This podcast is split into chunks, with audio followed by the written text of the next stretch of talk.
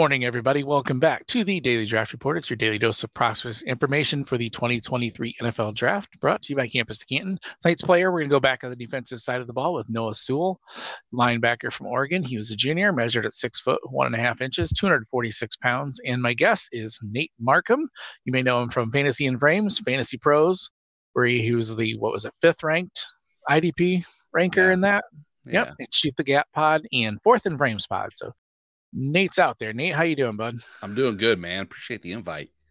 Oh, absolutely, man. I'm so excited here. One I haven't talked to before, and I definitely like to get some different minds for IDP. It's harder to find IDP minds that, that love IDP like I do. So it's nice to find someone else to talk to. So all right, let's get real quick into the draft to the player profile. He followed his brother Penei, which obviously most of you know, Detroit Lions offensive tackle to Oregon. So it was Utah's Mr. Football his senior year, leading Orem High School to a state title. And as a freshman in 2020, he was the conference freshman defensive player of the year and honorable mention all conference with 45 tackles, including six and a half for loss, two sacks in seven games. In 2021, he was first team all conference with 114 tackles, including eight and a half for loss, four sacks. He intercepted a pass, broke up five others, and forced two fumbles. And just this last season, he was second team all Pac 12 with 56 tackles, five and a half for loss, sack and a half, interception, four pass deflections. He started 12 games before opting out of the team's bowl game to prepare for the draft. At the combine, he ran a 4.64 40 yard dash. I honestly thought he might be a little quicker than that. Uh, the 1.57 10 yard split is nice, though, shows off the acceleration. Uh, 33 inch vert, 9.7 broad, and 27 bench press reps. I like that. So, mm-hmm. all right, Nate. What do you see on tape? What do you think is going to make Noah Sewell productive yeah. in the NFL? Uh, you know, the the one thing you won't see on tape is pedigree, and so that's the one area that's always nice is when you have a family history and a commitment to the game, which I believe he has. I mean, all three brothers are in the NFL. One of which is, I think, with Cincinnati now, or maybe New Orleans. Yeah, I think New Orleans. Seffi, I think it might be his name. Not exactly someone. That's why we mention uh, Penei because there's a good correlation to a quality, yep. uh, yeah. you know, offensive lineman. But I, I, do think the one thing that I've seen on tape that I like about Sewell is that willingness or willing explosiveness, I guess is the way I should put that. He he wants to make point of contact. Um, he has his target directive, as I call it, where you know the kind of the see ball, uh, get ball type approach. Good in short spaces, as you notice with that ten yard to to get to the ball and he's he's your throwback man he's the if this was the 80s and 90s he's the linebacker you're focusing on because he is that that thumper and the one other area that I've noticed, and this was a change. When you talked about that in 2021 to 2022, pretty significant drop off from 114 down to 56 tackles. Coaching change probably had something to do with that, but his ability to get to the pass uh, to the passer and his situational blitzing was still above is my opinion above average. Those are the areas that i've seen the most that i really gravitate towards them in a and you can tell me what you think kind of a weak linebacker class as a whole from an idp standpoint but that's where some of these values may uh, may lie is some of the later third fourth round guys that right landing spot we say it all the time right? Landing spot landing spot but that's what I've seen so far. Right. Yeah. Outside of uh, Campbell, who I love for IDP, uh, mm-hmm. uh, this class is going to be, you know, guys that do different types of roles. Um, he was a Mike backer typically in Oregon, but this last year they were moving him to edge. They moved him to slot in coverage. Um, but like you said, he's definitely that old school guy as a run defender. I mean, he'll he will get down there and he will freaking hurt you. Yeah. Like he's got, you know, he, he's violent. He hits. He's got heavy hands when he gets diseng- when he gets engaged. He'll rip off a, a lineman like it's nothing. You know, he's definitely got really good. You know that that like you said, thumper mentality, I guess. But then he's got his his instincts are pr- pretty good. Mm-hmm. You know, he he doesn't get fooled by misdirection. He recognizes plays as they develop. So, I, but he's definitely very willing to get downfield. And I know the the numbers don't suggest pass rushing, but it's there and he likes to cause those big plays too. The the fumbles, the you know the interceptions. You definitely like to see that. So, you know, and then one other thing you mentioned, the instincts mm-hmm. is there. He was, uh, you know, he was a quarterback in high school that converted to linebacker. Kind of did both. Kind of he played linebacker, quarterback, running back, when he switched high schools. And so he's played QB. Granted, high school quarterback might not translate to NFL green dot playmaking ability and right, recognition, right. but it's never a bad thing to not have a uh, you know a total dum dum in the middle of the field. So I, I do like his play recognition uh, from that aspect. Is he he's definitely a product of the game. Yeah, and I think that shows in his pass coverage. You know, the fact that in zone he's he's really smart. You know, he he's always where he needs to be in zone coverage, and I think he that's definitely from being a, a quarterback. I think it helps him understand that better.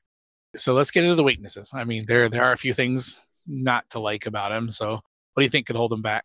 I think that whereas we say he's good in zone coverage, I think that when he's forced out of zone coverage and instinctual coverage, he shows a little bit of a lack you know, in not a general awareness, but an ability in that uh, total range because he is a little stiff. Mm-hmm. Uh, if you the one area from the combine that we didn't touch on, probably good for his sake, is a three cone drill, which was uh, pretty poor. And that to me is that that multiple layer change of direction from uh, point to point. I'm good with it's the recognition, range, and movement that does limit a little bit. So that's what I don't know what the NFL will see. Do they want him as the Mike linebacker as a two down set? Will they move him into like we you know mentioned a, a more of a zone backer for that third down occasionally? It, it's tough to say how he's going to be utilized, knowing those weaknesses. But man, that all the skill set that we talked about makes you want to keep that type of um, uh, ability on the field. I think those are two of the areas that I've noticed the most. What about you? What would you see the same thing? Yeah, lower body, like the the lack of ability to change direction. You know, like you said, if he's backpedaling in zone, he's not just gonna flip and run with a guy. Right. You know, especially not, you know, a you know, anybody in the slot. You know, typically those slot guys are really quick and they're gonna exploit him and his range. I mean, he doesn't have the same range as like Trenton Simpson. Sure. he's not gonna he's not gonna get sideline to sideline um, because you see, like you said, he's got that point A to point B acceleration. He'll get there quick. But if it's point A and point B, he's all the way across the field. He's not going to get there very yeah. quick. You know, yeah, that's where his the four six four or whatever did show up a little bit. You know, that's not his game. He's got the quick acceleration, but not the range to cover. And then I would have just liked to seen, you know, I know Oregon. I feel like we've had some some linebackers in Oregon recently that have come out and have been kind of raw from a technical standpoint. You know, guys that they they recruit really well. They've had a bunch of five star guys go in there that have come out. I mean, I'm drawing a blank on the names, but if you've played IDP, you know we've had a couple of them just in like the last couple of years that I can that I know of that came out and were just kind of, eh, you know. So I, I definitely worry a little bit about their development there of linebackers. So yeah, I've actually said the exact same thing about about Oregon's production is sometimes raw, true athleticism, which plays well for duck style football. I mean, because they're all, you know, everybody's elite level athleticism. Unfortunately, when it transitions and translates into everybody else that they're playing against is elite level, the rawness, they, I think the NFL wants a faster learning curve than what some of those guys can give in in short spurts. Right. Yeah, I'm trying to. I know that, like, I know Justin Flowe, I really expected to see a lot more of him at this point, mm-hmm. you know, and he's been kind of not used as well as I thought. I'm drawing a blank on some of the other ones, but of course, when you look up something like this, it's like, yeah, whatever. Um, yeah, exactly. the computer never goes fast when it's like this. So or let me see if I can scroll real fast here. Uh, and I, and it makes feeling better. I'm the same way. I I could have as soon as you would log off, probably rattle off 15 different names collected. Troy Dye. Yeah, Troy, Troy Dye is one I thought go. was going to be a lot better. Yep. Thank you. Um, Kiko Alonso was not as good as he could have been. I thought like mm-hmm. he had a couple pretty good years, but um, those are just a couple I can think of, and then you know the guys they have right now. So as far as draft capital, um, he's pretty much being projected third round is what the average is. I think that's probably a sweet spot for him. You agree yep. with that, or? I do, I do. I think there's a few okay. teams that, based on what I would look for if yeah. I was a GM, um, there's a few teams in that area that let them fall to them, and yeah. like what teams? Uh, you know, the one I mentioned that I think that could be is especially because I look at maybe like Tampa. You know, Tampa has potentially, if Devin White's going to be traded, they they have they're thin at linebacker already. They do right. have a, a heavy blitz approach, which if I'm looking from a fantasy perspective, that's you know not NFL. I want him to be more than a two down backer, and I want him to have those situational blitz opportunities. I would love to say the Giants and get with Wink Martindale's system, but that kind of already is filled by Micah McFadden, and I don't want to take anything away from him. And I'm not comparing Micah McFadden and Noah Sewell as the same type of player, but from right. the true optimal fantasy standpoint, because I don't think, I mean, this is my take, is I don't think Sewell's a three down linebacker. And I don't think from a fantasy perspective, a two down linebacker is uh, rosterable in anything other than maybe a, a best ball league, something to that right. extent. Not unless he starts to show that they they trust him in coverage more. He develops even faster than what could be, but that's what's holding him back just a little bit from my stand. Right. I, I, keep backing him to the Lions, but that's just because of the story. I think I like that too, actually. To, yeah, and yeah, it'd be kind of fun. So they, they could use him right. I think they've been kind of looking for a guy on the first two downs. That you know, I know last year, Anzalone kind of kind of kind of kind of felt that a little bit, but I do not like like nobody does at all. except Detroit. Doesn't make any so sense. I think Sewell could do you know could help their pass rush, could do a little bit of the two down stuff. So it, it is a, a, decent landing spot, but uh, it all just depends on draft capital, you know, because I, I keep seeing him in the second round too, and I'm like, uh, maybe a little rich for him. I would feel yeah. more comfortable with him in the third round, just because, like you said, the role. right. If he is going to only be a two down guy, you don't want to take that in the second round. I mean, come on, and you just kind of glance on it. As far as fantasy, I really have a hard time taking him as any of as a top five linebacker in this class, just because of all the questions you know, things could fall right and he could be a decent IDP linebacker, but I'm not going to spend a lot of draft capital on it. Another spot I saw was a, I saw Atlanta that they thought that, you know what, that would allow Troy Anderson a little more free reign to kind of run around and do his thing. But I, I, kept going when I was looking around. Detroit was one of the teams narrative and, and situation. Yeah. I mean, you know, they are thin at linebacker too, as far as quality linebackers, I guess. Sorry, Angelo, but you don't, you're not on our list, brother. All right, and then player comp.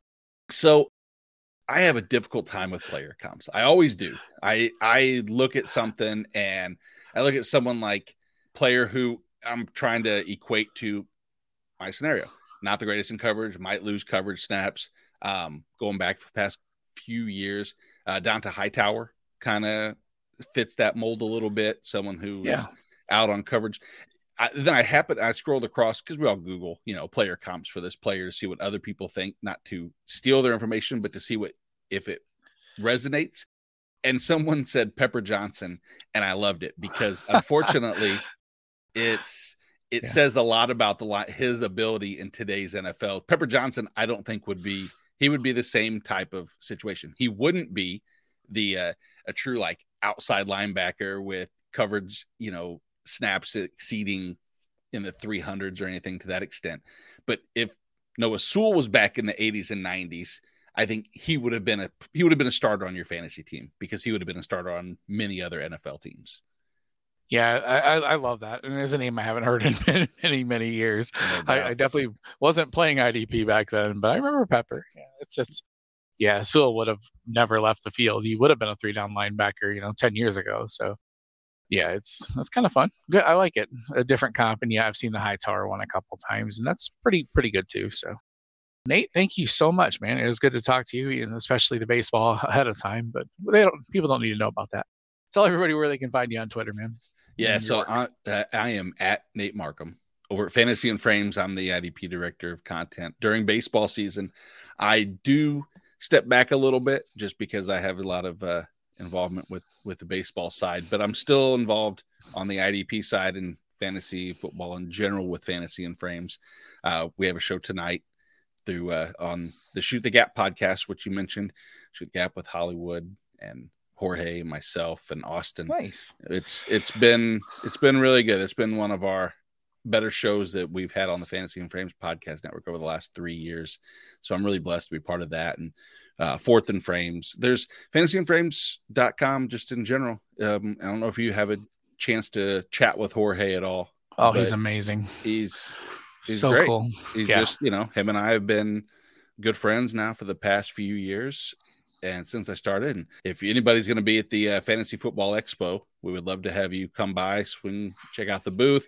We, of course, have another IDP uh, side panel that we're going to be doing this year um, where we get five, maybe six this year, really good minds to come together and, uh, and chit chat a little bit.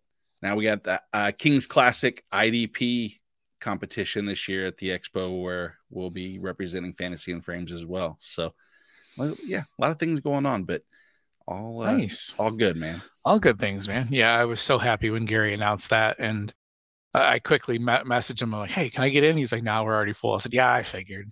I, I'm actually part of the the King's Classic College one, so it probably would not have worked anyways. Oh, nice. But but I was I was still happy to see that, and yeah, Jorge is just like one of those larger than life type of personalities. He's, I mean, he just kind of at the expo, just people just kind of radiate around him, and it's he's so much fun to talk to. So I, I get a little lost. like last Sunday, I wanted to go to, or last year on Sunday, I wanted to go to like every panel, and I felt like my head was spinning. I couldn't, you know, do everything. It's it's so much fun if you're any bit interested in fantasy football, I mean, you've got to make it out there to the expo. It's so much fun. So, well, you could have been me, Dwight, and I uh, was part of the expert mock going on right. that I didn't know was going to be an hour and 45 minutes long. And uh, I was hosting the IDP side panel at the same time. So I double booked myself when I, and so I had to excuse myself from with everybody else on this expert panel, which so many other better analysts than myself, you know, uh, self deprecating, of course.